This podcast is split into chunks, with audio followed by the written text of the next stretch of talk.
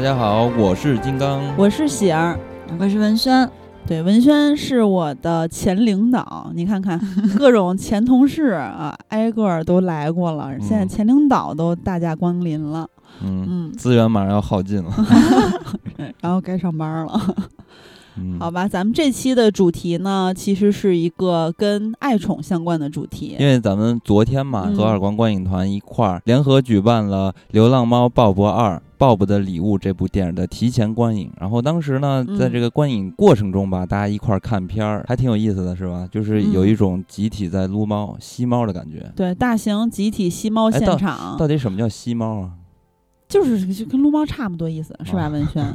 对，是一个在 大荧幕上集体聚众吸猫的过程。对对，所以聚众这个词很合适。对，所以当时觉得还挺有意思的。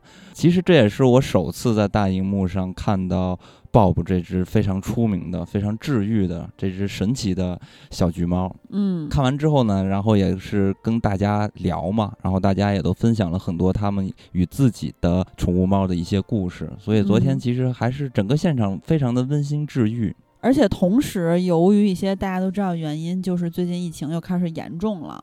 嗯，我们昨天在做这个免费的提前观影福利活动的时候，就得知很多的集体活动都取消了，很有可能这个《流浪猫抱抱二》是咱们在影院看到的近期吧？嗯，呃，有可能是八月最后一部电影。没错。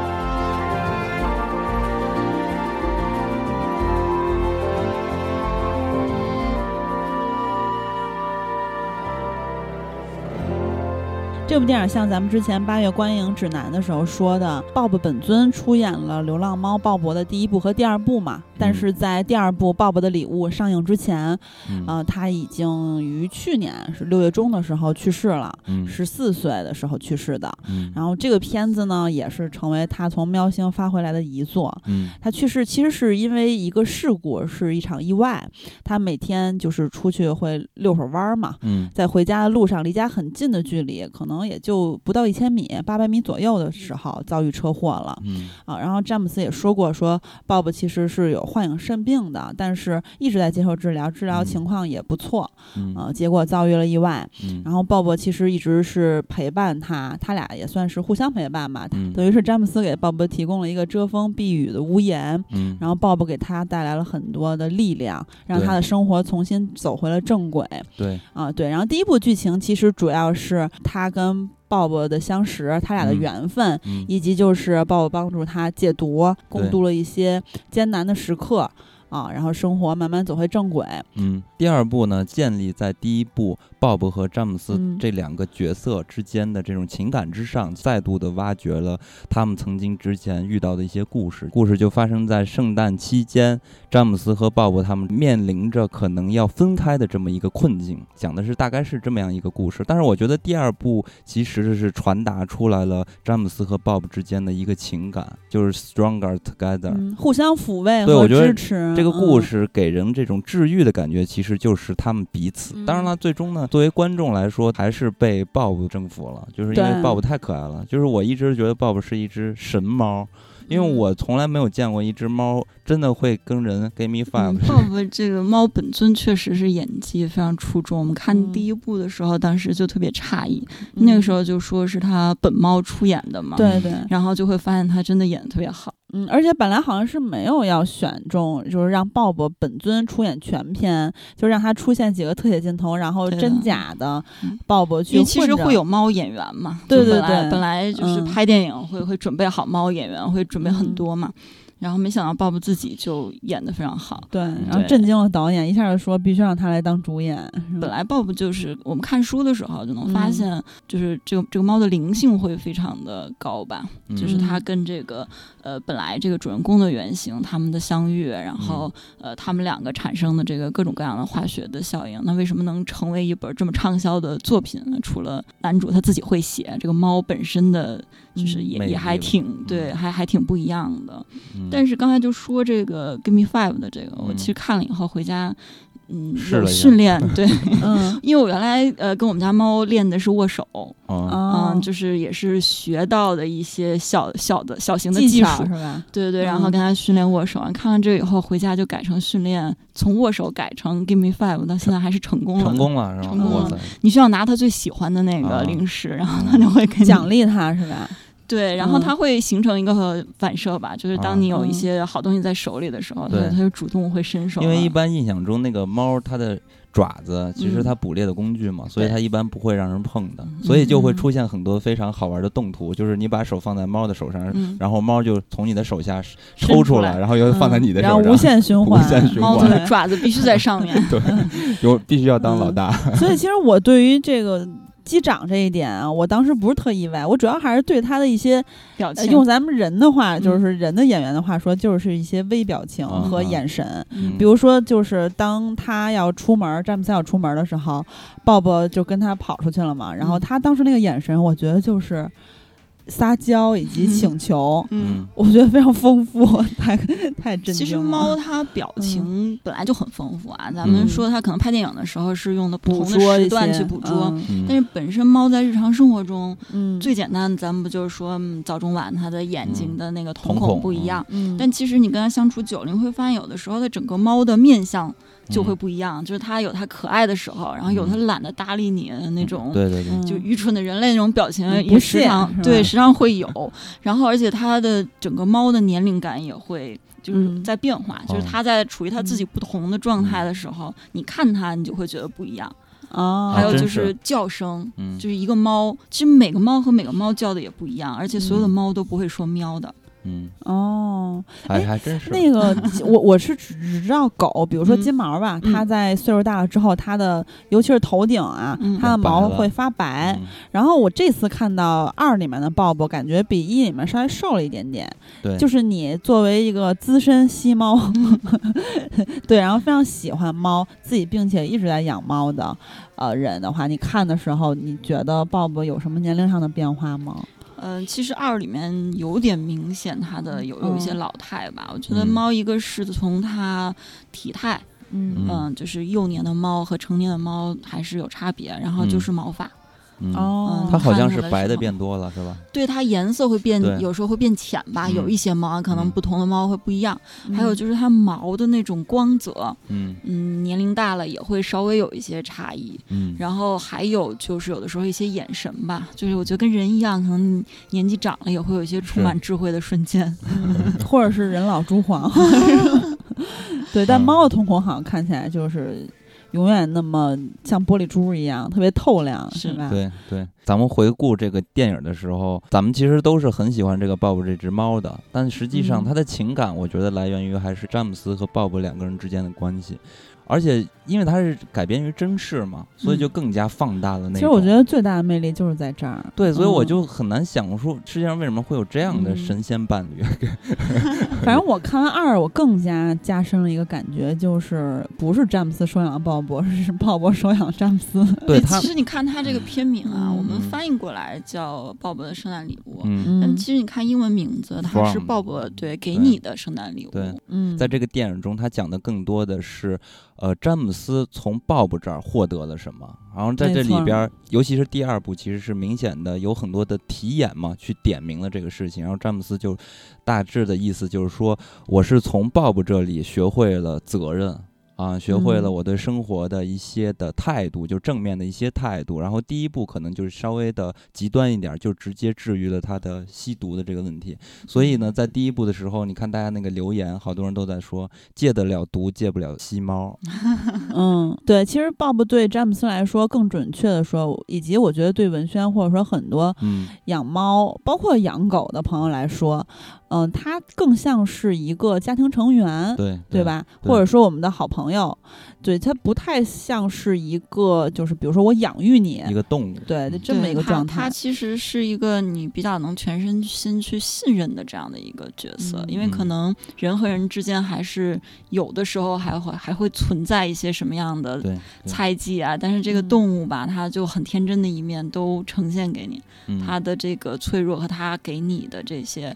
感情是看得非常清楚的，嗯，然后那也正是借着这次的机会，《流浪猫鲍勃二》鲍勃的的礼物这部电影唤起了我们很多我们自己和宠物猫之间的一些故事。看这个片子的同时呢，当时我们在映后交流，像刚才金刚说的，也跟现场听友聊到自己跟自己的喵星人之间一些的回忆。嗯，要不然咱们让文轩先说吧，因为昨天刚说完。就文轩刚才其实已经有提到一点，就是看完这片子就回去 训练他自己的猫，跟他 game five。哎，你有养几只猫啊？呃，我一直以来跟着我的是一只，然后中间还有过另外一只是收养的流浪猫，也是，嗯。所以现在是两，现在是一只，嗯，因为那个流浪猫它还，嗯，就是身体状况比较差吧，因为像鲍勃这也是有有肾病，对，好 感伤，就是已经去世了，是吧？是，嗯。首先，你那两只猫叫什么呀？呃，我一直以来跟我的这只其实也是流浪猫，它流浪猫的后代是个奶牛猫，然后对称的脸的面具是黑白的，所以叫奥利奥。对对，就衣服上这个中间一道到鼻子是白的，然后两边眼睛的面具黑色的，黑猫警长就叫奥利奥。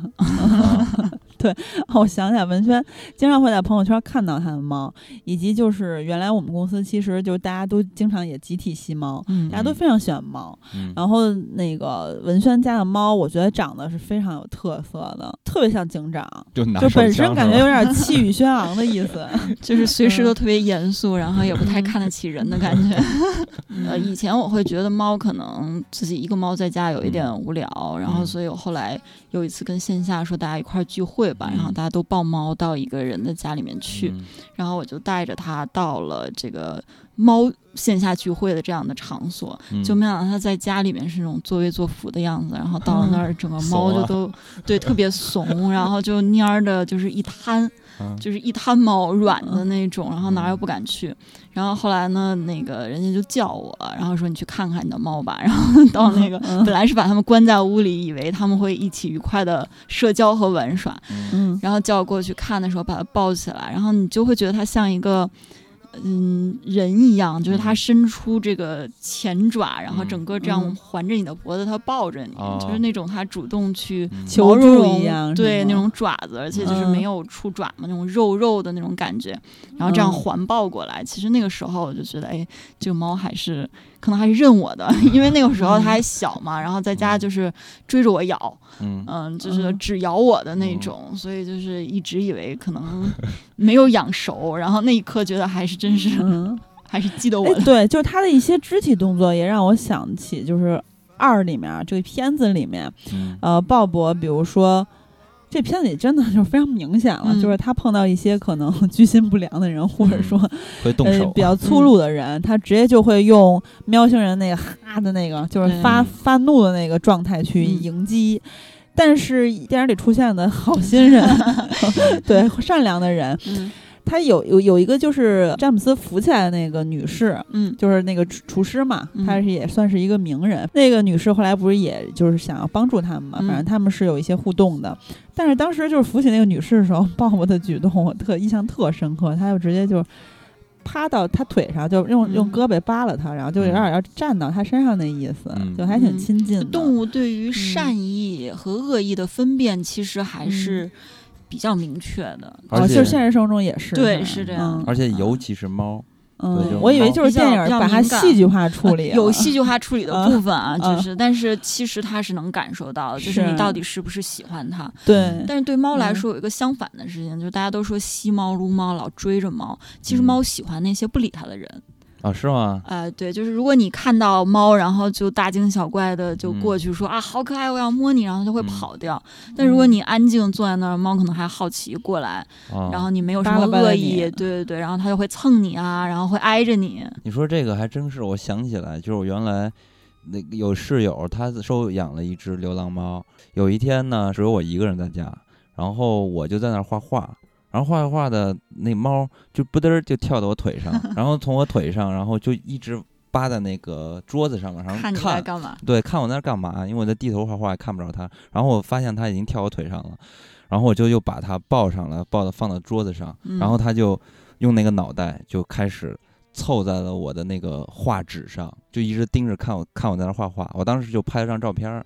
啊，就是我就觉得还挺有意思的。然后我当时还问我的室友，我说你为什么这么想养只猫？他说我看那些漫画家，我特别喜欢的漫画家都养猫，然后养猫的时候那些猫都趴到腿上，要不然就是趴到那个画板那地方，他就觉得说这是一个画家应该有的样子，尤其是那些日本的啊，就很多，所以他一直想养猫。结果呢，他的那个想法居然在我这儿让我给感受到了，嗯，所以那一时刻我觉得还挺有意思的。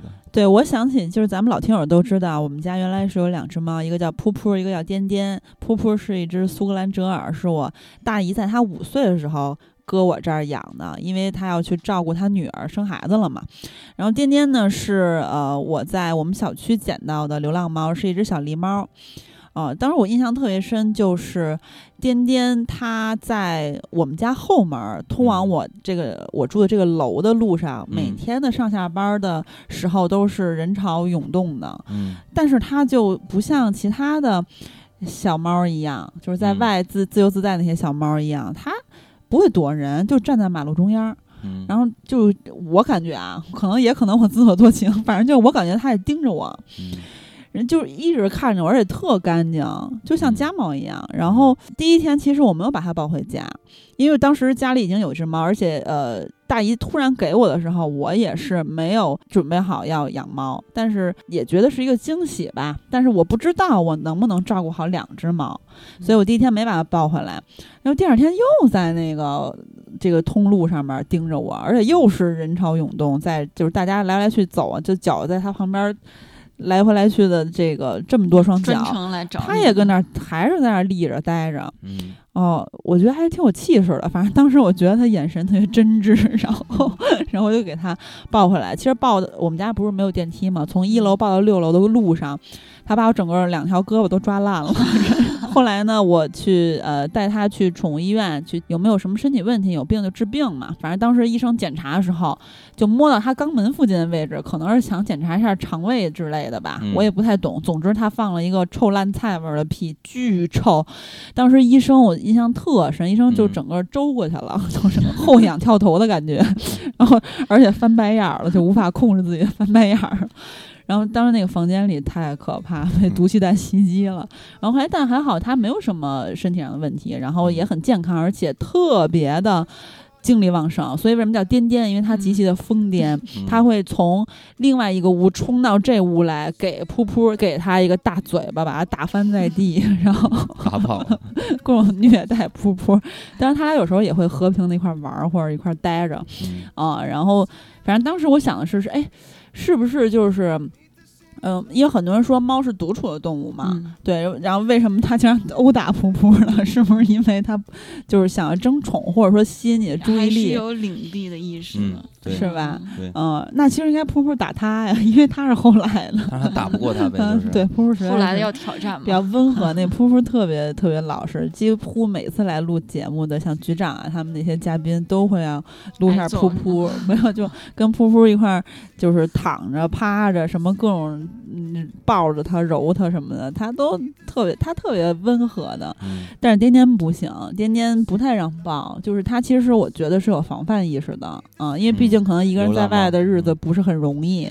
猫和猫的个性其实差的非常远，真是不因为都是一个品种或者什么的，就是一个品种的猫个性也会有很大的差异。是，然后还有一些就我觉得很抚慰我的时刻吧，因为没有像电影这个原型，他们之间其实挺戏剧化，因为它是真事儿啊，但是它的故事真的很精彩，然后比较波澜起伏。呃，但人家是真事儿，但是发生在我身上的真事儿其实就是比较平常了，就是比如说某一天我加班到那会儿在。腾讯有时候值班到十二点，到家可能要一点了，就觉得哎呀挺累了，在家就也不想动，也懒得去洗脸，就想说躺一会儿。嗯，然后就瘫在沙发上的时候，他们就会跑过来趴你肚子上也好，在你头上呼噜呼噜的也好，就觉得哇塞，好像就是自己也并不孤单了。然后而且我也就是缓和了很多那种特别疲惫的感觉，因为有时候有点沮丧，就说妈的我怎么这么累？然后反正就是他们他。他们一来，我还倍儿可爱，然后撸两下，吸两下猫，觉得就被治愈，然后可能就来劲了，来劲洗脸去睡觉了，对，或者说看看综艺了，就坐起来了呢。他们这种呼噜其实还挺厉害的，以前看过。不知道这文章是杜撰还是什么样，就说猫的这种呼噜，然后呃，在你边上的话，对你的健康也好啊，身心也好，都有都有一些帮助。真的假的？对，但是实际的话，其实你会发现，有的猫。比如说，他看见你向你走过来，然后在这个过程中逐渐开始呼噜，或者说他在一群人里，他只冲着你去呼噜，或者这这样的一些瞬间，我觉得就是说自己心情会突然不一样吧。懂你那个，就不管健康是不是有提升，但是心情会不一样。大家如果去电影院看这个《流浪猫 Bob》的时候，就能在大荧幕上，还有在影院的那个音响下听到 Bob 然后发出的咕噜咕噜的声音。对，然后而且我还自己。回顾了一下，就是在一些咱们都非常熟悉的影片里面，出现橘猫的频率真的挺高的。我不知道是不是因为橘猫特别灵，橘猫就好看嘛。橘猫性格好，对。然后呃，我看就是一会儿咱们听友留言里面也有留言，就是说橘猫橘猫很粘人呢，他特别喜欢橘猫。反正就是呃，《醉乡民谣》里面奥斯卡抱着一只橘猫，《蒂芙尼的早餐》里面跟赫本在一起有一只橘猫，然后《漫长的告别》呀，其实我个人印象最深的都不是这些，是。异形哦，我还以为你要说元寿嘛，对，我还以为因为有一个老人与猫也是，就是老人和橘猫的故事之类的吧。但是我印象最深的还是异形，因为当时要救那只猫，那只猫就是橘猫。嗯，反正就是橘猫出现的频率很高。然后，但是我反正我个人觉得，可能也是我没看过，我就觉得以猫为主角的影视作品，相对狗子来说。要少不少，就是我个人的感觉。像《流浪猫鲍勃》这个影片，就是猫是绝对的主角，而且还是橘猫。咱们现在就来听听听友们的留言。嗯。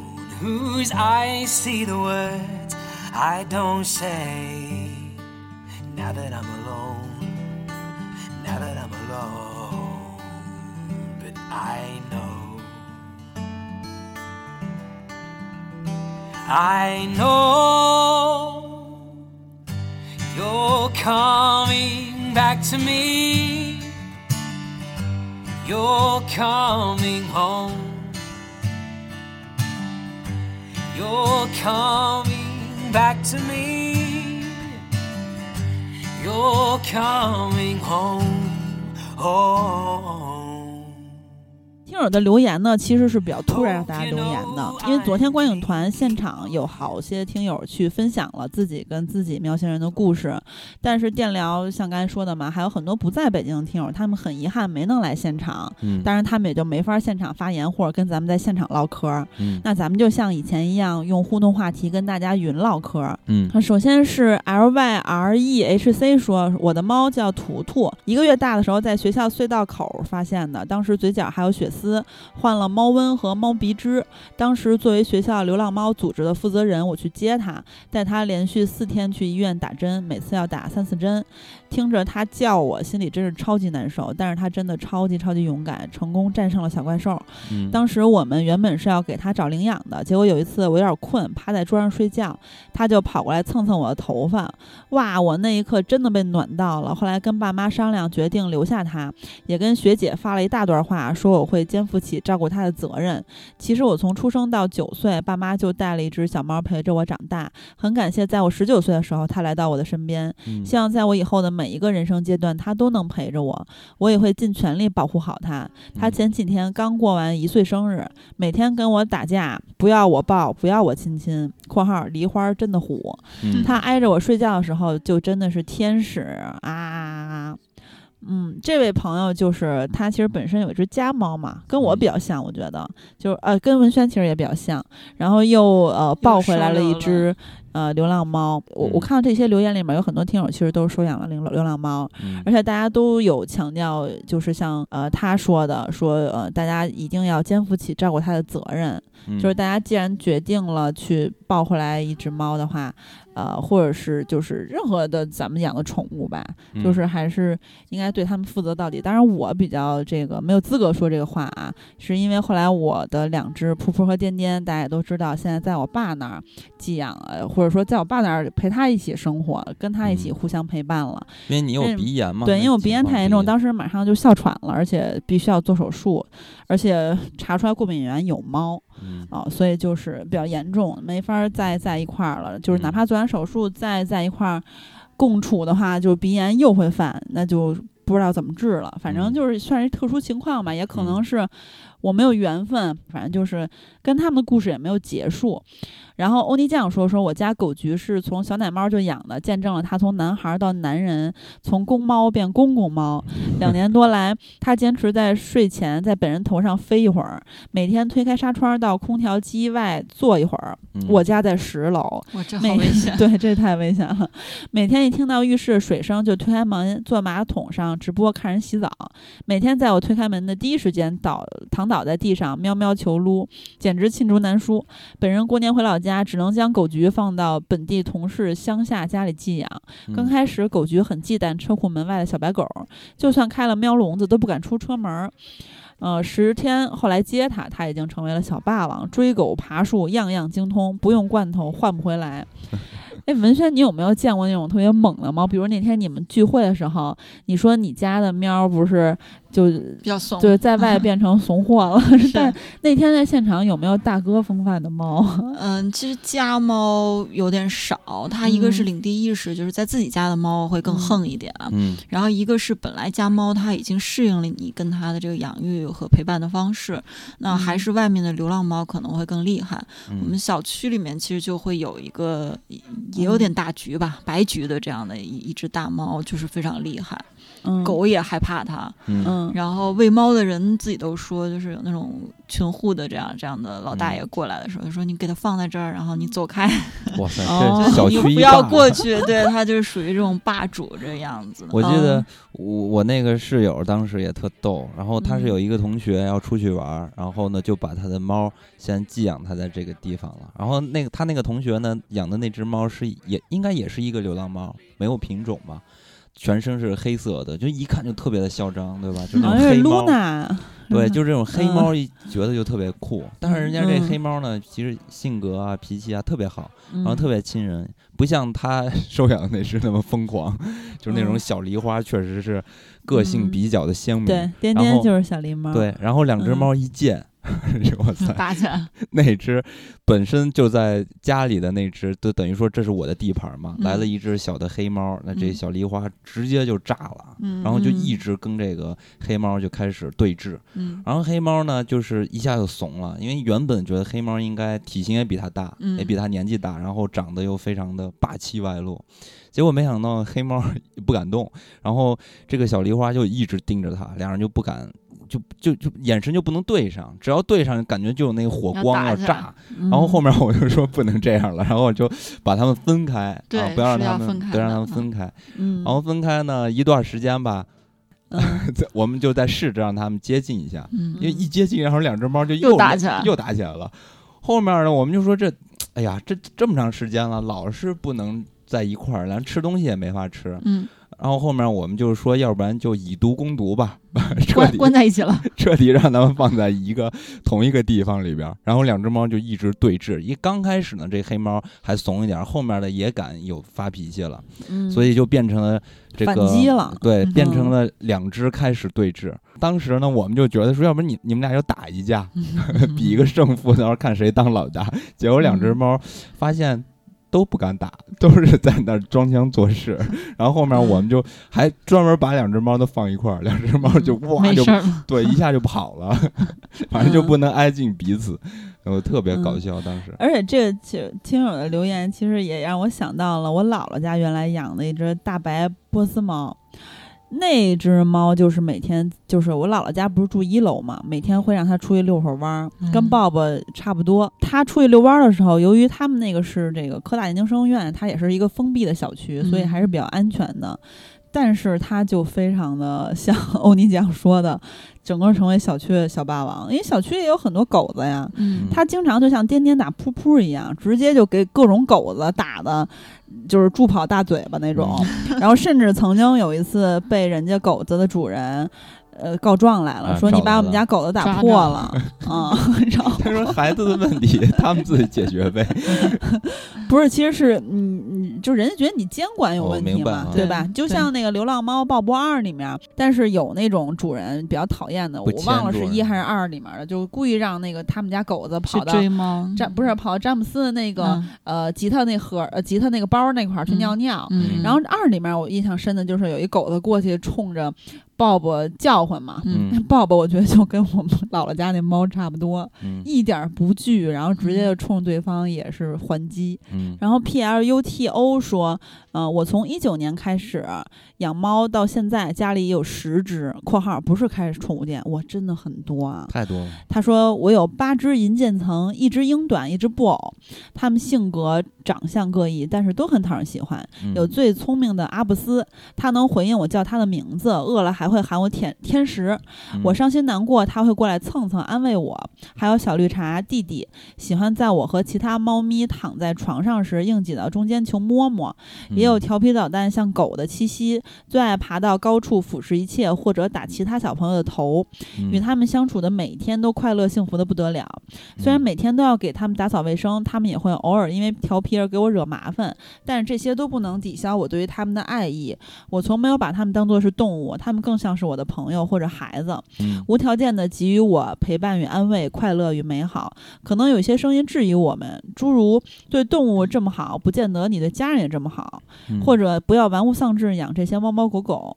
但是我想说，我们对待动物的善意，也是我们用善意对待这个世界的体现。我们爱他们，更会爱自己的家人和朋友，嗯在照顾他们的同时，更懂得陪伴与呵护的可贵，以及对生命的敬畏与责任。嗯我希望我和我的小朋友们可以一直幸福快乐的生活下去，也希望这个世界能给予这些不会说话的毛孩子们更多的爱意与关心，少一些厌烦、丢弃，甚至是虐待。嗯因为也许他们只是陪伴了我们人生的一段日子，而我们则是他们一生的全部。嗯，嗯他这个应该是我听说过的养猫最多的数量嗯，除非是那种慈善慈善组织，啊。但是我记得之前有个新闻，就是一个老奶奶还是一个大姐呀，我忘了，反正就是她养了一百多只猫吧，你记得吗？那是救助站吗？他就是她在她家养的，我记得。四合院小院的那个，他他是属于那种什么呀？就是类似于收养流浪猫，然后呢，流浪猫都到她家来吃饭，比如说嗯睡觉什么都到她家。它是一嗯种散养的方式。啊，哦，不是像她这种，就是放在家里边儿。然后我就嗯前两天看到一个视频，那个视频算是就是一个主人养猫数量已经非常多了，就是嗯一个主人他呃有小孩儿嘛，然后嗯那小孩儿就在床上睡觉，然后呢，结果那猫不嘚儿跳上来一个，但我一看那个视频还有很长时间，我说这个 应该还没完，然后不嘚儿又跳上来一个，然后就连嗯续的不嘚儿不嘚儿不嘚儿，结果一共 跳了跳上来六只猫，然后那嗯六只猫就很有意思嘛，他们一开始就是。呃，在那个床上，然后这儿躺一会儿，那儿躺一会儿，但到最终都围着那个小朋友，躺在那个小哦婴儿的身对，有的那个猫呢，就把小婴儿那肚子当枕头就躺着，还有胳膊、嗯，腿，呃这种画面太可爱了。对，就就围着，嗯就是哎，感觉还是挺治愈的。嗯，但这个要量力而行吧，十只养起来也对对对铲屎也很费劲。嗯没错，铲屎官。就是他说到有人呃质疑，比如说对动物这么好，不见得你对家人这么好，或者不要玩物丧志养这些猫猫狗狗的时候，其实我就在想这个，因为呃，如果大家就是像这些咱们留言的听友们，或者像文轩一样，嗯。就是一直在养猫的话。或包括我们吧，就是包括我跟金刚，就是大家都会知道，就是你呃，虽然说啊，大家都说猫不如狗操心的多，因为不用出去遛，但是你铲屎啊，包括你想给它好的生活环境啊，甭管你是给它安置猫爬架，给它做猫窝，给它嗯。买猫窝也好，还是给它吃罐头、买猫粮，然后以及就是呃给它用好的猫砂，然后每天铲屎嗯。之类的等等，你都是要付出的，对吧？嗯。那其实养十只猫，它付出的要比我们比如说养一两只要更多，可能好几倍。嗯对，然后我觉得有一些这种质疑也是挺奇怪的，因为。呃，对动物这么好，不见得你对家人这么好，是不知道是哪里来的逻辑。因为我觉得他说的很对啊，我觉得很多听友都能看出来他们是很善良的人，就是他们的留言，就是他们不光是关心自己的猫，也会关心很多流浪的猫，也可能不止猫，就各种小嗯动物们，他们嗯都充满了爱心。那就是就是他们对这个很多事情都充满了善意，为什么会就只对家人不 不好呢？这个我觉得吃饱撑的，不用搭理他们。而且我觉得嗯他人家本身能养十只猫，嗯说明呢，他绝对是有能力的，要不然绝嗯对他没办法去养十只猫。嗯，嗯，对，所以我觉得经济上和精力上对啊都要付出很多。对，但是他能做这件事情，就嗯说明他是可以养的。嗯，对，我觉得得嗯就是你养一只猫，我觉得你还是值得质疑；你要养十只猫，就完全没有资格 我觉得养一只、养十只都没有资格质疑人家，莫名其妙啊，不重要了。总之呢。嗯，这位听友的留言就是他特意跟我说说喜儿能不能让我的留言入选呀？希望你能祝福他在喵星快乐安详。嗯。这位朋友叫 E R I，嗯。啊、就是他之前我们在呃微信小窗也各种聊天儿，就是一直说去上海应该找他嗯。喝酒啊，因为他给我推荐了一堆上海小酒馆儿，嗯，因为大家知道上海酒吧特别精彩，都有好多风格啊，什么呃待着也特别惬意的地方，他就呃一直热心给我推荐嘛，啊、然后他说养了十四年的猫猫，七月十七日安乐了。呃，其实就是时间挺近的，因为现在嗯才八月初。嗯他说，大概四五个月大的时候，在路上看到几个小孩折磨他，于是捡了回了家。零八年到上海工作生活，一起坐飞机带到身边。嗯他就像一个不计回报的家人一样，给予我无条件的信任和爱。只有长期养宠物的人才能明白吧。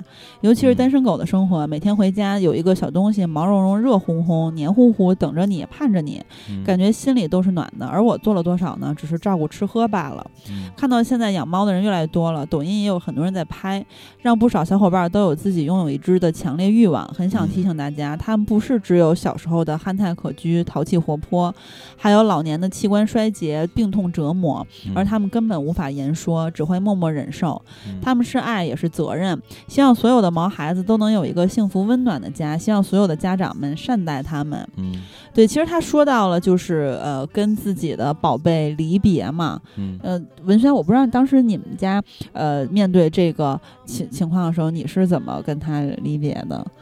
嗯，我那个猫也是，呃，我收养它的时候，它已经是在这个这个救助的组织里面，嗯能晃了得有个不知道啊半年还是嗯一年，因为组织对外说的都是我们这个猫一岁半，嗯 因为就是体型在那，它不可能说是小猫了。嗯所以我接回来的时候，它已经是成年猫了。嗯然后后面养的时候也是，就是身体不是很好，所以最后也是安乐走的。嗯然后那个时候其实就带它在北京四处去看吧，然后去嗯找大家推荐的大夫，然后看了很多的地方，但确嗯。实是会发现它后面那些痛苦你是没有办法去给它缓解的，而且嗯。猫吧，它这么小，你没有办法去给它做那种人类的手术。嗯。对，而且就是，嗯，基本上医生会说，就是如果上了手术台，有可能是下不来的这样的嗯。一个情形。嗯。呃，所以后来就是做的决定也是安乐。安乐嗯。呃，因为他后面的话生活质量会非常差，就是嗯。术后的恢复，呃，大夫也会在讲，就是他嗯。后面会会活得非常的嗯。呃辛苦，说甚至可能就是就是那种痛苦，反正嗯。描述了一下，我们也觉得嗯嗯，确实不太好受罪了。对，所以就嗯。是当时非常纠结，然后最后还是做了安乐，然后就在医院里爆哭，然后就是哦看着他打针，然后嗯。嗯医院还好吧，就第一针是让你看到的，然后他就睡过去了，现在就跟麻醉一样，然后嗯。后面的话就会暴走，嗯。对，然后后面的话就真的是我那会儿记得特别清楚，我是买了机票要到国外去，嗯。嗯、好像是出差吧还是干嘛，然后前一天嗯呃，就出的这个事情，然后后来就是一个人坐在飞机上，就一直在想这个，嗯嗯，这个猫跟我的相处的这些岁月吧。嗯然后后来很多人也在劝我啊，就说你收养它这些年啊，然后它也算是进了家，过上了一些好日子，没有再流浪啊什么的，嗯已经不错了。反正就就就这些宽慰的话吧。但是其实自己心里有一度还是挺难度过这个坎儿的，因为是嗯我第一次就是亲手送走了嗯这样的一个，嗯。对对对，嗯，但是后面的话，逐渐的也会好起来吧，因为嗯。动物，尤其是猫猫狗狗，本来的寿命就比人短，嗯。嗯，你你无论从多大开始养它，也都有这个问题。嗯。而且我自己还有一个就是内心上的一个困境啊，就是我原来的时候在想，人的一辈子可以养几只猫，嗯。因为它就是十来年，我们往二十年说，然后人嗯。能活多大的岁数？呃，所以我原来一直在想，如果我是一只一只这样接续的去养的话，嗯可能一共也不会遇到几只猫吧。嗯啊、然后还一度给我的小小伙伴们说，我说如果未来就是老了以后，然后我走了，但是猫还在，我说嗯。你要接收我的猫，就你要算着你从多大开始就不应该再养猫了，就是说你可能活不了二十年了，然后你又不要把猫留在世上，我就觉得特别悲伤。就他非常负责任嘛，就即使我去世了，你也要照顾，继续照顾好我的猫，就我身边的朋友、家人们，是吧？因为这个，呃，说到这个，我也想起我爸了，呃，因为噗噗其实是在这两年的时候，有一天我就是每次回我爸那儿的时候，也都会跟噗噗和颠颠玩嘛，啊，然后就反正顺便也会探望他们，然后也挺想他们的，嗯。就有一次回去，哎，我就是我发现怎么噗噗不在，然后我爸就说先吃饭吧，嗯，然后呢，吃饭的时候就吃到最后，我问就是他其实之前也没说，可能也没想好怎么跟我说，最后的时候就跟我说。说哦，其实噗噗已经没了，就是，呃，在那之前就是带他也去看过，但是其实没有明确的，就是具体生了什么病，就是因为噗噗比岁数比较大了，再加上大家也都知道苏格兰折耳这类的人工培育出来的基因的，对这种这种猫，就是它会呃有一些对像文轩说的基因缺陷，然后呃。寿命也是比较短的，啊，然后呃，没有什么明确的病症，但是呃，就是就是没了。然后他在没了的前几天吧，就各种我爸老找不着他，没事脑到到哪个犄角旮旯里去了，就各种找他。然后我爸就觉得不太对劲，但是那天他有事儿必须得出门，反正就是出去了一趟，然后回来的时候就发现噗噗已经没了，啊，然后呃是就是自己叼了一个。小垫子到了一个比较隐蔽的沙发后面的一个角落里面，然后就呃，他回摸的时候就已经已经凉了啊。然后嗯，因为我爸不是住在这个房山那边有个小院儿嘛，然后他就葬在了我们家那个樱花树下。然后第二天，反正当时当时那一时刻，我在想，就我听到的那个头几秒吧，我就想，我是不是应该不会有太强烈的情绪波动。嗯，因为毕竟我们后来分就是不是天天朝夕相处了很多年啊，就是在我这儿没有养特别长的时间，然后呃，就是我爸照顾他的时间其实比我年头要长的，那我觉得我应该不会有太大情绪波动吧。然后，但是就是他跟我说完之后。他就呃跟我其他家人就坐到电视那边去，就看电视去了，就是想想让我自己安静一会儿，可能。然后我就跟坐在饭桌上，然后在那待了一会儿，然后就还是没忍住，然后就开始痛哭，就真的我自己都没想到，啊，非常难过。然后第二天白天的时候，我爸带去带我去看了那个樱花树下噗噗的小土包，就是他的一个呃小坟头吧。然后，呃，当时我爸说说给你俩照张相吧，就是 对说说。对，其实其实不是，就是，反正说那个，因为我们就是在他生前有很多的合影，或者是他们俩就各种打架的瞬间，或者或者颠颠打他大嘴巴的瞬间，对，然后或者是噗噗，因为噗噗很粘人的，就对谁都特别好，啊，然后反正我爸就觉得。就是他，就是用形容人的话形容噗噗，他说他真是一个特别纯良的猫啊，是一个特别特别好的伙伴。然后我爸就是属于那种，因为大家也都知道，有很多人在自己的宠物去世了之后，是选择我永远不养，啊，就是受伤了，然后就是说我无法再面对再一次的离别。有的人就是会马上续上，就是我再呃接一个家庭重阳回家。我爸就是属于第二种，然后他 过了一段之后，我突然发现我们家出现了 另外一只苏格兰折耳，然后嗯，他们给它起名叫弟弟，对，就是跟噗噗长得很像，因为是一个品种嘛，但是其实性格不是太一样。一开始我以为弟弟，因为弟弟看起来要比噗噗噗长得就是那种特别憨厚可爱的那种大 脸，因为大家也知道苏格兰折耳脸越圆越大越好看，他就是超级大圆脸，特别憨厚的那种。弟弟，我觉得长得有点厉害，就是对，有点大哥风范。我感觉他能跟 颠颠抗衡一下，结果没想到打了几天势均力敌的架之后，又被颠颠追着打大嘴巴了。对，反正总之他俩现在还是，就是我每次回去看到他俩时候，就是在我爸左边。一个右边一个，然后弟弟跟噗噗不太一样，噗噗呢特别，就是趴在那时候是一种可爱的状态，弟弟确实是有点威严的，虽然说他打不过颠颠，但他外在的表现上看起来巨像狮身人面像，就是呃，咱们这期的节目上线的时候。包括之前以及之后我会念到的听友留言，也欢迎大家就是咱们 A B C D E F G 的群里找到我，或者是加我的微信 M I S C H A 五二六。嗯，反正总之就是大家在微信可以小窗发给我，因为你们不是讲了自己跟自己的喵星人好朋友的故事嘛，嗯，或者没来没来得及留言的都可以啊，就是大家可以发给我你们的和自己喵星人的照片儿，然后我会发在咱们的微信公众平台上面。嗯嗯，然后下一位朋友叫皮杰，他说一个和楼下的一只流浪三花猫妈妈的故事。一直以来，我和女友都非常喜欢猫，也经常去喂流浪猫。此前在北京住一楼，就经常有流浪猫在窗前聚集讨吃的，还经常嗯来我家里做客，抢我家猫吃的什么的，一副其乐融融的景象。因工作原因搬到上海之后，就被楼下的一只三花猫每天碰瓷。但由于自己家里已经三胎了（括号三只猫），嗯无力再抚养，于是和楼下的一个好心大哥一起抚养起了这只流浪猫。和很多流浪猫都怕人的性格不一样，这只猫非常非常粘人。嗯我们单元的人都非常喜欢它，它还经常搭乘电梯上楼找我们玩儿。嗯冬天到了，大哥就在楼道的小屋里给它做了保暖的窝，嗯里面都是好心小区的人送的啊猫粮、猫砂、猫罐头。时间不久后，三花怀孕了，并生了五只小猫。好家伙，五只猫形态各异，一只一个色儿，非常可爱活泼。小时候不会走路，还很可爱。但小猫日渐长大，我们都很着急，怕养不活。嗯即使养活的话，在大冬天和小区的环境下，日益壮大的小猫群体也很危险。嗯于是每天发各种平台，将五只小猫咪都送给好心人领养了。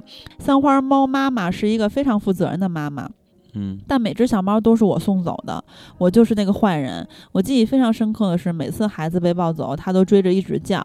每嗯当看到这个场景，来领小猫的好心人和我都有些动容，但是我也每次都只能一狠心说：“快走吧，别让它再难受了。”嗯这件事儿之后，我们一起给三花做了绝育，它也挺健康活泼的。这样时间过去着，由于工作繁忙，经常是楼下的好心大哥一直在喂养它。每次下班回来和倒垃圾回来的时候，这只三花猫妈妈就像一个好友一样，总会在楼下等我，也经常和我一起坐电梯来我家玩儿吃。有几次我在楼下说话，他着急的先去电梯等我了，惹得众人一众 一片发笑。但是就在疫情前不久的时间，楼下大哥和我说三花死掉了，我当时心里咯噔一下。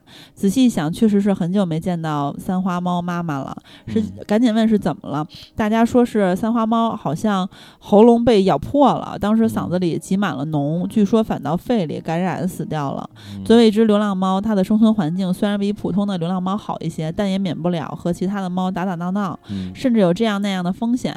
我听到这个消息之后，消沉了好久。很多时候到楼下熟悉的地方，却再也见不到它了，非常的难过。这事情过去一年多了，虽说我喂过很多的流浪猫、流浪狗，但这只猫妈妈是我印象非常深刻的。希望嗯。它在喵星一切都好，嗯。也对五个孩子放心，都已经在好心人那儿健康快乐的成长着。嗯，嗯。他这个让我想起来，我们原来曾经公司门口也有一只流浪猫，嗯，然后这只流浪猫的那个状态啊，就是不太一样，嗯。嗯。因为我们刚开始觉得这只猫特别可爱，因为它一见了人，然后就呃把肚皮就翻过来了，就非常会讨好人类，然后就跟他玩儿，然后后面慢慢就发现，哎，他那个耳朵不太对，嗯它那耳朵后面仔细一看，不知道是被什么东西咬掉一块儿，就等于说他耳朵是半个。呃，那个是标记吧？它它是绝育猫吧？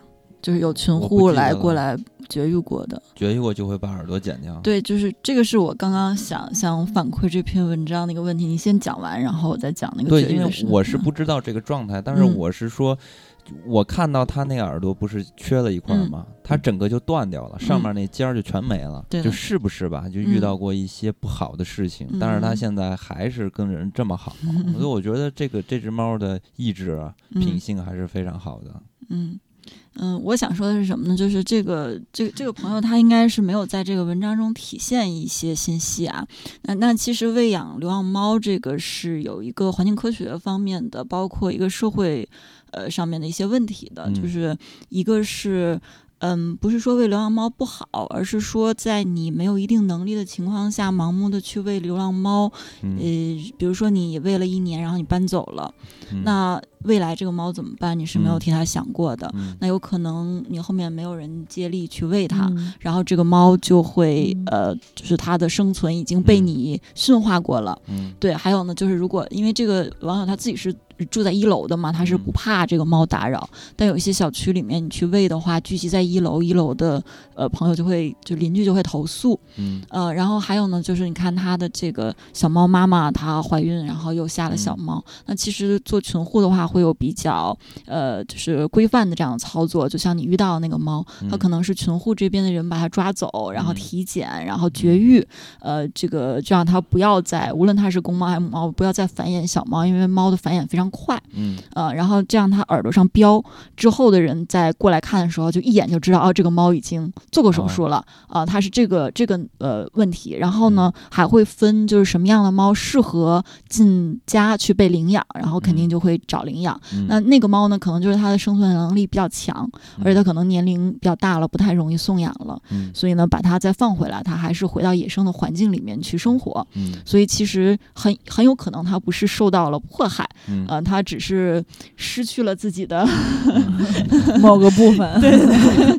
然后它，但是可能还是群护的人员对它的呃关爱还是比较好的。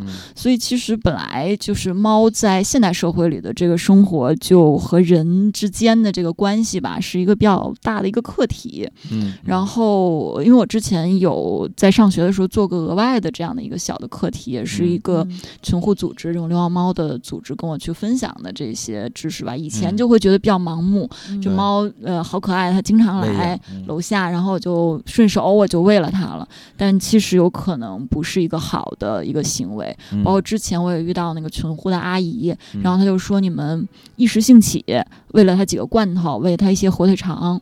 那我呢是可能连续多少年来去喂它的，但是我只喂得起普通的猫粮啊啊。那你们突然给它喂了这个很好的吃的，然后他就会不爱吃猫粮。对，那但是你们可能就是因为上学或者因为工作，然后租房就走了，然后没有再管它。但是我就会喂得很辛苦，所以当时跟那个阿姨聊过之后，我也觉得是可能有的时候一时的爱心吧，还是没有想的那么的清楚。对对对，所以在《流浪猫鲍勃二》里边可以看到，在英国有一个动物的这相关保护组织，保护组织，然后来呃会为每一只这个流浪猫需要进行一些保护啊，各方面的一些呃监督啊。他其实是不是带着去看病啦？对对对对，它其实也是站在了一个更加合理的角度来去看待这个。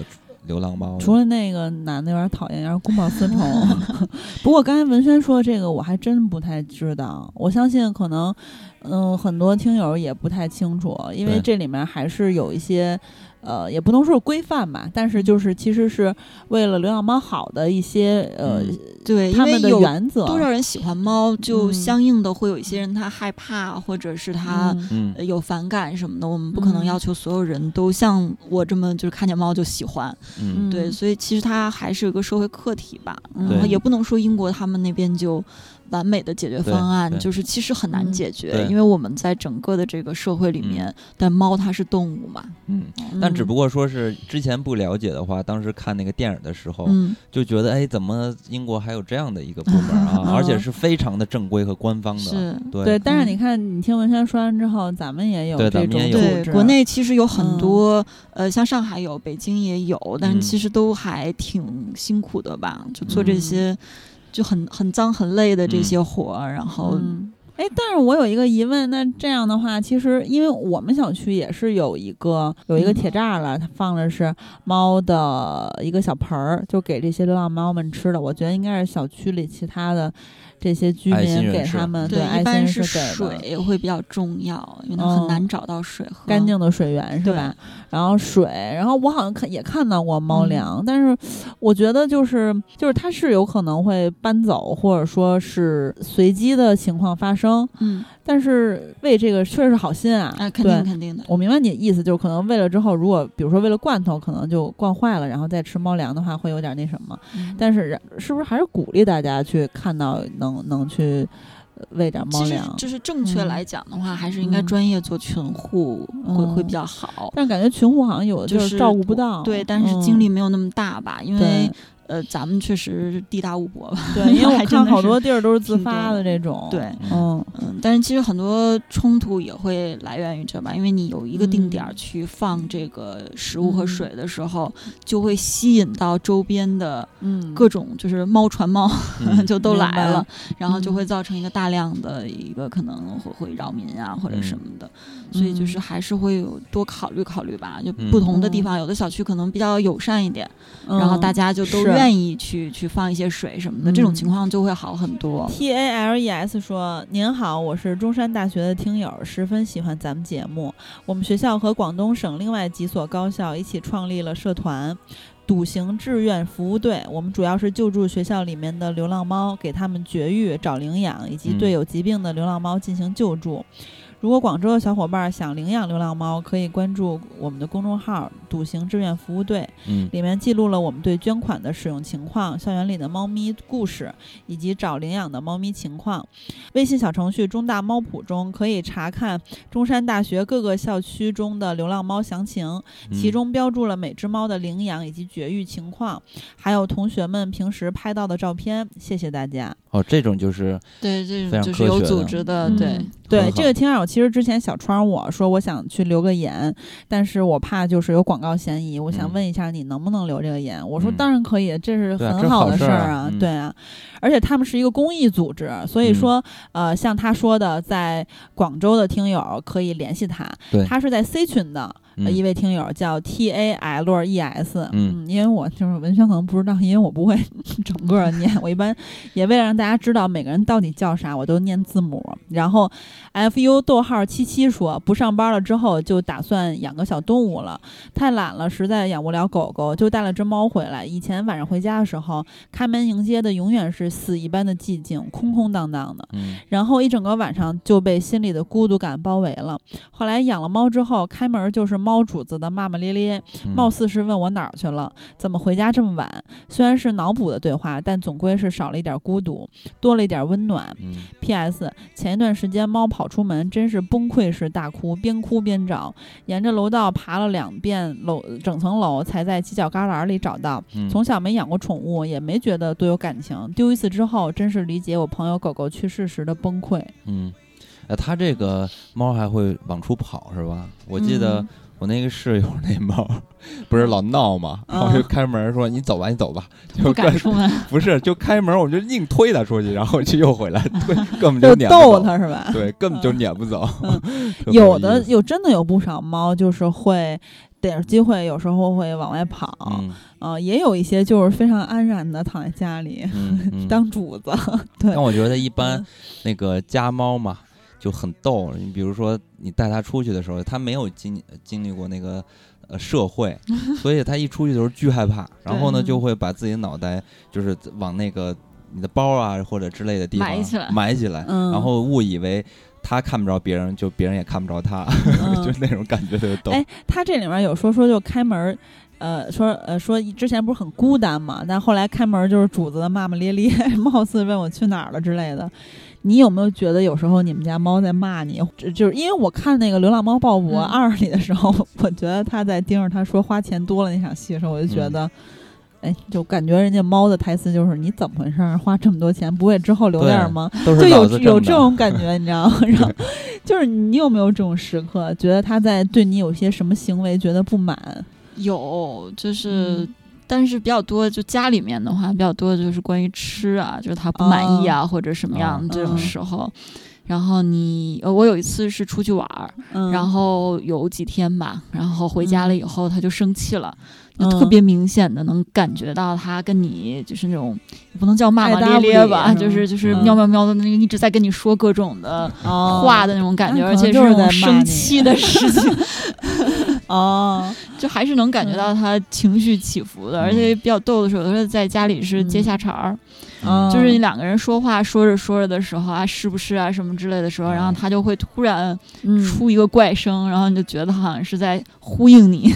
啊，对对对，我想起来，就是当时，呃，我跟我当时的男朋友吵架的时候，呃，当时呃是噗噗还是颠颠，就直接过来摁住摁住我的手，那或或者是摁住对方的手之类的，就劝架，感觉是。啊，对，猫劝架就是有的时候在家里说话声音大了一点，就你没有到吵架那个地步，但是可能是都在争相发表意见的那个那个阶段，然后我的那个猫它就会出来叫。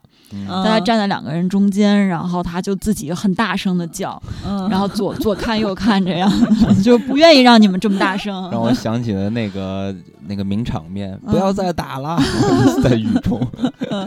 反正我们当时就是他摁着我手，可能就是就是大家激动的时候有点手舞足蹈，就是但是他可能是怕打架，反正气氛有一点过激了，对对对。然后粗粗说。朋友去外地工作，我帮他养过一段时间的猫。有一次我崩溃大哭，还在生病的小鱼儿默默地走了过来，在我面前趴下，偶尔看我一眼，当时心都化了。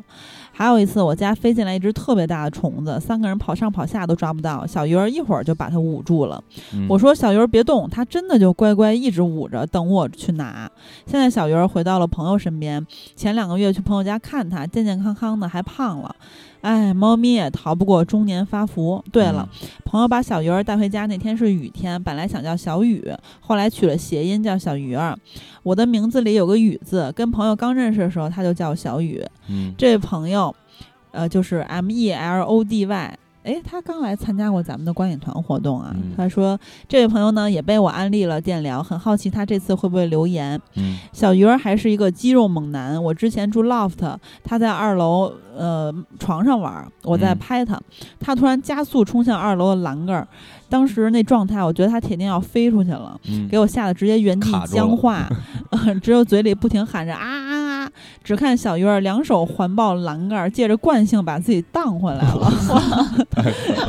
这一切（括号包括我的怂样儿）都被录了下来，每次看都会起鸡皮疙瘩。这个想看，对，你可以发给我们看一下，因为之前就是那位上海要约我去酒馆的听友，他也给我发了一个他的猫的。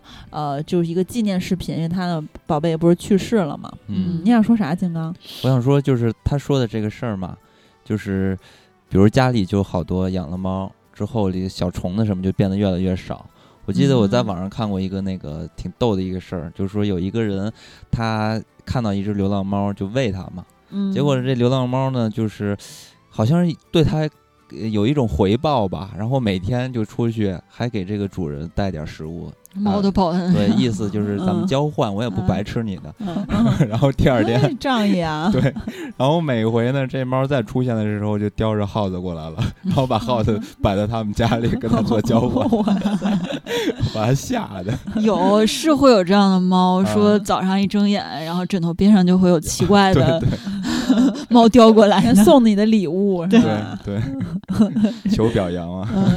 然后 y u e f e n g 说。五年前的国庆节前夕，院里的老师在实验室窗户外面发现了两只被猫妈妈叼过去的小流浪猫，发消息找人领走。记不清什么原因，我就去把那两只小猫领回了宿舍。感谢舍友们当年的体谅。刚领回来时候，小猫刚能睁开眼，后来的一段时间就每隔几小时用仓鼠喂水器、喂羊奶粉，用湿纸巾擦屁屁，就这样无知无畏的养活了。长大了点之后，带去实验室工位旁照顾，取名为 Nature 和 Science。成了实验室大家的爱宠，每天都会有慕名而来的同学前来撸猫。括号感谢老师和师兄师姐们的体谅。后来长大了，喜欢在外面玩，晚上也不愿意回来。一天晚上，Sense 被院里另一只大白猫带着玩之后，就再也没见过。寒假之后，Nature 也不见了，很自责没照顾好它们。现在又拥有了一只可爱的小猫咪，希望它开心、健健康康的长大。嗯。嗯，就这两只猫就是离家出走了，或者说是跟其他猫去玩耍了，反正就是不见了嘛。我我朋友的留言里面都提到，比如说我经常去呃看我们小区里或者是周边的几只流浪猫，它比较固定的会出现，但是有时候它就不出现了。嗯，对，有时候可能会是这样的。嗯嗯，反正就这是缘分吧。然后 Sick 说，看到猫的话题让我想起自己与前女友一起养的猫猫，名字叫王小胖，跟我。女朋友同姓，是一只缅因和布偶的混血儿，全身白色长毛，带有一些黑色的点缀。从小就有一些体弱多病，刚出生就得了猫瘟，当时应该有五个月大。我当时的女朋友和我因为工作不能每天都去医院，所以只能每隔一天去看望他。可能也是我们不懈的努力，加上猫猫自己的努力，最后挺过来了。之后陪我和我当时女朋友又度过很不错的两年，是个很粘人的家伙，常常会守在家门口等我们下班回来给他准备饭，每天都感觉使不完的活力，找我们陪他玩，还很爱钻到被窝里跟我们一起睡觉。虽然他的呼噜声常常能把我们吵醒。在二零一九年，我们因为某些原因分手了，猫猫是由他来抚养，也算是让小胖来陪伴他吧。直到去年年中，前女友突然打电话给我，说小胖得了腹水，而且情况不是很好。我当时在外地出差，我放下手头不是很紧的事情，先赶了回去。跟一些电影的桥段一样，我的前女友见到我还是一下子就哭了出来。我陪一起给小胖做各种检查和治疗，但是当时情况已经不是很好了，医生也给我们下了病危。最后，我和前女友一起陪他，就像他五个月时一样，不停的守候。只是这次小胖没有再挺过来，我们一次一起火化了他，但。是我们也没有因为这次事情再度和好，还是做回熟悉的陌生人。嗯，可能猫猫对我来说寄托了我们那两年之前，呃，可能猫猫对我来说寄托了我们那两年之间在一起那些很美好的时光。只是猫猫已经去往猫星，我们彼此也会开始新的生活。第一次给电聊留言，可能故事有些偏长，但是还是想把关于猫猫王小胖的故事分享出来。希望电聊越来越好，爱你们。哦，这位朋友其实就是跟后面可能会念到一个留言的朋友是相反的情况，就是。他们俩其实还都是非常喜爱，就是非常爱他们的呃猫的伙伴的。然后即使分手了，当他生病甚至病危的时候，他们还是会一起陪伴他呢。这其实也让我想起我身边有一个朋友，就是他跟他前女友已经分手了，然后他们一起养的一个宠物吧，啊不是，是两只，是两只拉布拉多。然后当时呃分手了，但是之后呢，他们也经常会一块儿照顾这个。狗子啊，好像当时也是因为，呃。狗子生病了，又重新联系的。然后有时候他也去看那个狗子，而且他的前女友现在也有一个非常稳定的男朋友，也知道他们俩之前的关系，但是大家都非常和平的相处，因为就毕竟是过去式了嘛。然后就是关系，反正因为这个狗没有完全的断。哦，对。然后 Sick 这个呢，就是他是也是就是又因为这个事情又再见到了他的前女友，而且其实毕竟他他不是自己也说嘛，就是大家共度了一段美好的时光。然后其实这个小猫。也是他们俩的关系的一个见证者嘛，嗯，其实都是很难忘的回忆。然后 D O N G 说，我家的是只流浪猫，捡来的经过特别有趣。我妹半夜失恋了，在外面嚎啕大哭，然后一只流浪猫走过来了，陪了我妹好长时间，喵喵的叫，我妹就不哭了，把流浪猫带回家了，哈哈哈。我妹上学就给了我养了，刚开始小猫起名叫靓仔，我觉得小公猫就该帅气一些，好谈对象。后来一直身体不好，一直治病，我就觉得帅没用，从此 从此改名叫大壮。做了绝育，这身体也好起来了，吃嘛嘛香，从八斤长到十三斤。哎，你们当时就是给自己的呃猫起名儿的时候，有有有过什么逻辑之类的吗？其实没有，因为我这个猫长得比较特殊嘛，所以它来的时候就一下就想叫它是奥利奥。然后第二只猫来的时候呢，当时就想说想排上辈儿。嗯，然后想是个系列的，后来还那会儿跟朋友们想了好多，然后还是一个好朋友给想的，就是后来来那只猫是黑的，然后最后叫奥斯卡，哦，就是排的也是一个字儿吧，就是没法都排上。嗯，我是之前在网上看，就是 看那个锦州人，锦州话不是特逗嘛，然后他们就是说用锦州话如何叫猫，然后就说喵啊，喵啊。特别逗，反正当时我也不知道为啥，我颠颠是我起的嘛，但我不知道为啥大医馆噗噗叫噗噗，但是噗噗就是每当我大姨叫起来的时候特别逗，他他那种。噗噗，就那那种叫法，也有点锦州风格。噗噗，感觉也是一个挺特别的名字，感觉在放屁，但是叫出来就非常可爱。嗯，牛真真说非常喜欢猫猫，家里有只乳白短腿儿。前公司工作园区有八只野猫，自己经常在加班很晚或周末加班时带着猫粮去找它们，看着吃饭乖乖的样子就很治愈。其中一只楼霸每天守在一楼门口，就算下雨也乖乖不进来，既让人心疼又让人觉得温。暖，感觉有人在守候着我，哈哈。其实我觉得很多的时候，一些就是。呃孤单的时刻吧。其实你不一定是你独居，有时候可能是在外，比如说我今天工作特累，或者说我今天生呃生活中有哪些不顺了，哦，在路边见到了一只小猫，也会有非常治愈的那种瞬间。嗯嗯，就是其实咱们有一个老嘉宾小胖，他自己虽然就是自己不养猫，但是他经常会跟他们呃公司。附近的一些流浪猫互动，以及就是给他们带一些吃的什么的，嗯，还拍一些诡异的照片，对，没 错，然后就疯狂刷朋友圈，然后一次发八条那种。对，然后就，然后嗯，然后南小丁的孩儿说，小时候住平房，耗子会在房顶不停的奔跑，因为以前是房顶是瓦，但是内侧是纸糊的。一天，一只从房上掉到了家里，躲到了床底下，于是从邻居家抱来大白猫，迅雷不及掩耳，咬死了耗子。从此，猫猫老觉得我家有老鼠，总爱往我家窜。从小选猫，但是奈何老妈害怕，所以只能去邻居家玩耍。想来小时候住平房，猫猫在房顶和树上。自由自在的跑来跑去，很是自在呀。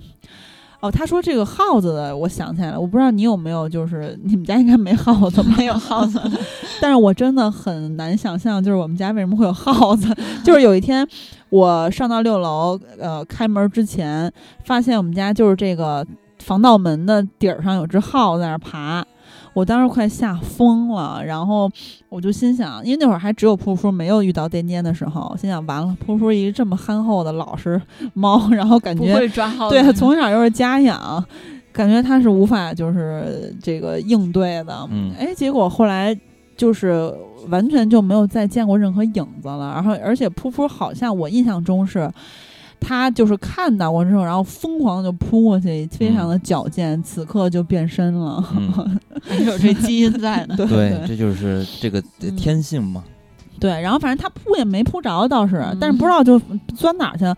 真的我太惊讶了，然后竟然有耗子，但从此就没见过了。我觉得就被吓跑了，被扑扑吓跑了，保护了我。对。然后 ZZY 说，在北京北漂的时候，全靠他的陪伴。下班回来蹭你，早上起来拱醒你软软的身体，掉毛精，奶声奶气的叫声。很遗憾，没有让你健康的成长。你不幸患了猫传腹，医生说是无法治愈的，几天几夜的失眠，找到一定几率救治的办法，不顾家人的阻拦，花了当时的积蓄去救你，去宠物医院学习怎么给宠物打针。大年三十坐出租车去外地给你输液。病情稳定后，我因为工作离开北京，担心你。复发不敢坐飞机，搭着顺风车，咱俩坐了三天到广州。如果不是因为我愚蠢的失误，你不会坠楼。现在有了家庭，很多事儿可能会更加理智了，但是还是要说谢谢你的陪伴。现在猫传腹治愈率很高了，希望大家都一切平安顺利。哦，这位听友真的也是，就是为了自己的猫的好好朋友付出了很多。因为你想，顺风车坐了三天到广州，嗯，在我理解，应该那意思是三天三夜吧，嗯啊，然后又去各种学习怎么给自己的宠物打针。其实真的有时候你付出的很多，对对，而且你可能有时候都无法想象到你会付出那么多，甚至有有的时候。我我我不知道，就是这这我瞎猜啊，就是可能你对某个人，比如说我同事，或者说我的这个一些就是可能看起来比较亲密的人的关系，都不一定会付出到一定的程度。像他付出这个，我觉得真的挺多的了。因为确实像文轩之前说的，就是因为他们非常单纯，你就是他陪伴你走过你的一段日子，但是他你是他的全部嘛？是的，嗯。然后浩说：“我养了两只崽儿，大的叫咪咪，小的叫屁屁。”分享一个我家大枣让我觉得很暖的瞬间吧。我家大枣刚接回家的时候很粘人，每天我下班回家都要躺在我身上睡觉。从六个月左右开始就很高冷了，每天都只睡在床角处，很少主动让我撸它。某天的一个清晨，大约早上六点多，我突然醒了，感觉再也睡不着了，我就开灯坐起身来看他跟往常一样睡在床角。那天家里就我跟他俩，还是个冬天，瞬间那种孤独感油然而生。我看他也醒了，就叫了他两声。他那个时候好像感觉到了我的孤独。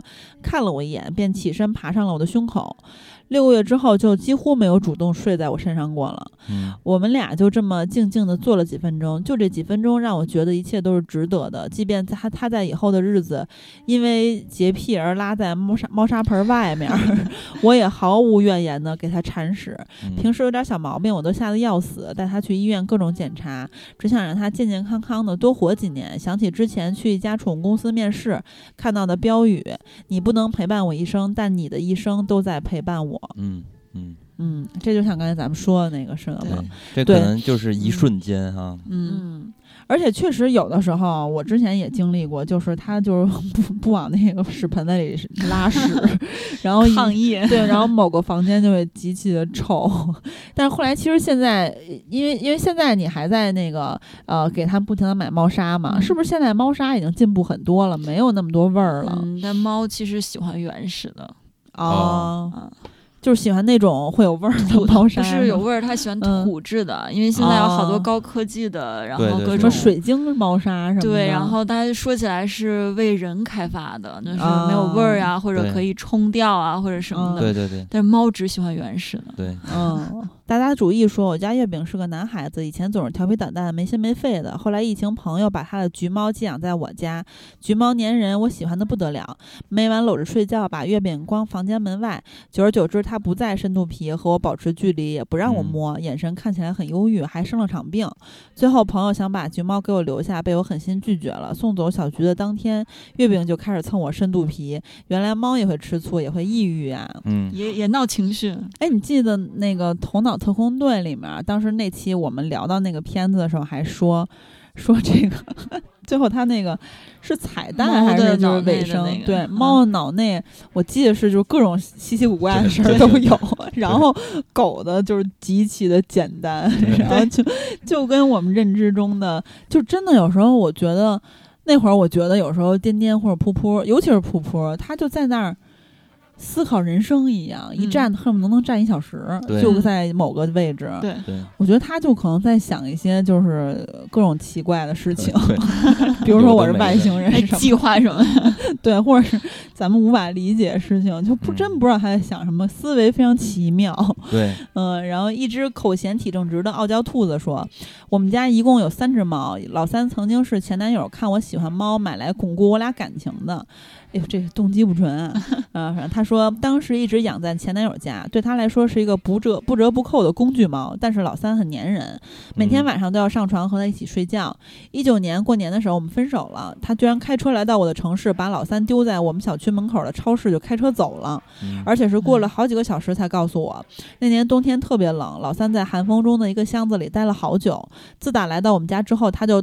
变得有些怕人，不与人亲近了，经常自己缩在角落里，也不敢和老大老二抢吃的。好在我们家人都非常喜欢老三，经过这两年的努力相处，老三也打开了他的小心扉，开始在我们身上打呼噜了。希望大家能对自己的猫咪负责，不离不弃。毕竟猫生很短，一辈子可能只信任你一个主人。嗯，这就是我刚才说的，就是相反的，跟前面那个相反的那位，就是他前男友，我觉得还挺过分的。而且你说吧，你说你你来之前。你不通知你前女友一声，对啊，都不说你这点了。但是你搁那儿搁好几个小时，你才告诉人家，那么冷的天，真是莫名其妙。好在就是这位咱们的听友是非常善良的姑娘，还是接着猫了。对，然后后来还各种就是宠爱他，然后他又重新敞开心扉。他敞开心扉这点，我觉得一点都不夸张，因为颠颠就是在捡回来的时候，我估计文轩你那只可能也有类似，就是。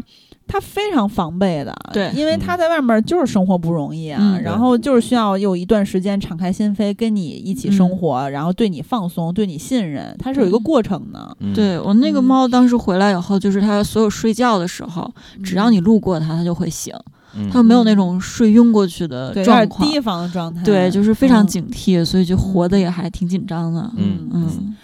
好，然后十号天，Daniel 说养的第一只猫起名叫百万，当时刚毕业，自己创业开了一家广告工作室，经常加班做设计到深夜。我干活的时候，它总是蹲在我身后看着我，目不目不转睛的。我几次回头看他昏昏欲睡，头一点一点的，可就是不去睡。等我忙完往沙发上一躺，他就跳上我的肚皮，咕噜咕噜的睡起来了。嗯。再后来他就走丢了，每次想到这一幕都很心疼。工作室在仙林，希望他是跑到了学校里，在那儿总有学生会喂野猫。嗯。不知道他是不是还好好活着？嗯。他这在南京啊，这朋友。哦，仙林是在南京吗？哦，我都有点，我都我都不记得了啊。咱们是江宁嘛。哦，对对对。对，这位朋友说的没错，就是学生经常会去照顾一些这个小猫们，像刚才咱们广州那位听友，人家是有组织的在在照顾的。嗯，我发现大学校园那个猫还真的是特别多，特别普遍，还有去听课的猫。对对对，我就想说 这个嘛。对，因为你你毕竟你想，你不知道人家在想什么，人家没准就真的在学，对，学富五车，然后人现在在学习。对，然后瘦泡泡说，因为老公天天打游戏不陪我，就想养一只小猫咪。虽然之前更喜欢汪。星人，但奈何比较懒，不爱遛。本来等今年十月份，朋友要送一只小布偶。现在还在妈妈肚子里，但一个月前突然告诉我，正好有两只银渐层，让我选一只，可能这就是缘分吧。豆包在一众的小矮脚中，并不是最可爱的，但回家只看它自己时，真是越看越可爱。头两天因为不知道这么小的猫到底要喂多少，结果吃的肚子都圆了，担心会影响消化，天天盼着它赶快拉屎。当第一次看到它小长条的健康便便，真是从心底里高兴。这一个月来，真是一句话形容就是铲屎都很有乐趣，为了主子。每每天任劳任怨的擦地、陪玩、陪睡，每晚睡觉前，豆包都会怼我脸，呼呼求按摩，被需要的感觉好治愈。不过自从小豆包来了之后，我发现稍微揉几下鼻子就会不停打喷嚏、流鼻涕，尤其是在家睡觉前后。医生说是过敏性鼻炎，也开了些药。我也忍住好奇心，没去查过敏源，不知道就这么糊涂下去吧。小猫咪怎么会有问题呢？这是我第一次自己养宠物。有天我突然想到，如果有一天它离开了我，我得多伤心。怪不得人们更爱生孩子。豆包马上要扎第一针疫苗了，希望一切顺利，希望在未来绝育后也一直这样健康活泼。祝电疗越来越好。哎，我我不知道，就是大家有没有感受过那个猫采奶的那个？什么意思？就是猫它会在你身上，然后不出爪子，但是两两个手在揉你，对，揉你的像给你按摩一样。其实它那个我还查过，我说这个行为到底是什么？因为我从来没见过，后面一查才知道，它它其实是它在喝奶的一种行为。它是会在呃，它脑内循环的是它当年跟它妈妈，对对对对，就那个幸福的记忆，然后在你身上复现了。对，所以说很多人说，如果你养猫的时候。哎，你的你的主子，然后对你做这种采奶的行为，哇塞，然后你就会美翻了。对，这是一个极大的认同。